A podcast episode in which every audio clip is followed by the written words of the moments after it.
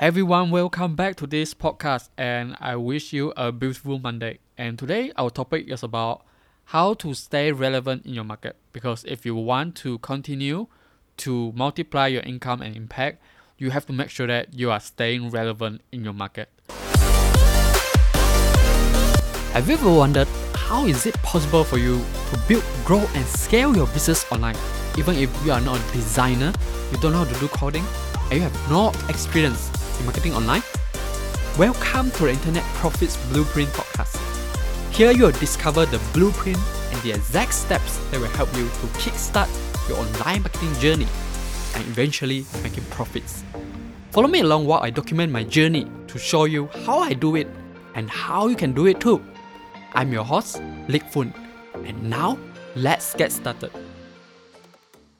Looking at what I do today, publishing contents, shooting videos, telling my stories, doing this podcast every single day, it is easy for people to assume that this is just me, this is my style, or I'm just comfortable doing this. But the reality is, I'm not.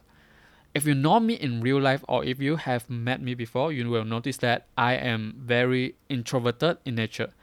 I still am today, although much better now after I start getting used to putting myself out there consistently. And I remember when I was still studying in primary school or high school, I was always sitting at the very back of classroom because I didn't want to get noticed. And I did not dare to look into people's eyes when I talk because I'm just this shy introverted kid. Things only start changing for me about 4 years ago when I start learning about this online marketing game. I started to attend seminars, buying courses, reading books, and watching YouTube videos, just trying my best to learn everything I need to know to succeed in this. And you probably already know that my very first mentor in this journey is Peng Joon.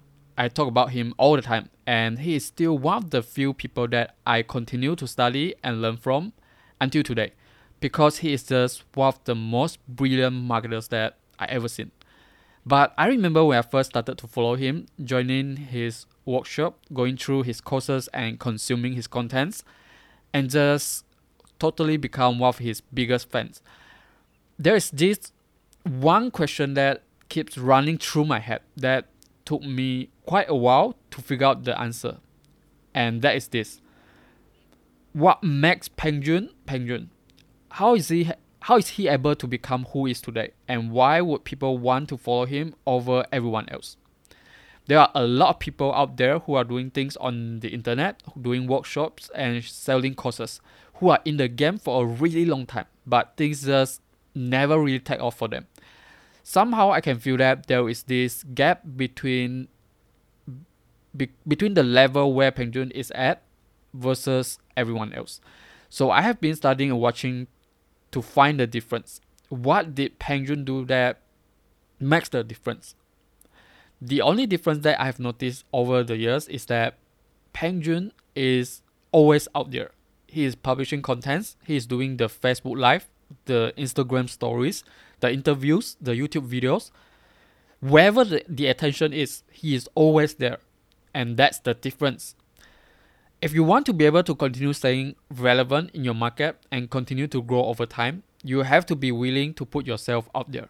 And that means you might need to do things that are out of your comfort zone, like doing the live video, the webinar, shooting videos, creating contents. Just do everything you could to put yourself out there to stay on top of your audience's mind. Because that is the secret to stay relevant in your market because no one is going to remember remember and notice you if you are just hiding behind your computers and doing your own things. Why should they listen to you and buy from you, right? They are going to judge you by the way you show up on the internet, how consistent you are when it comes to adding value to the marketplace.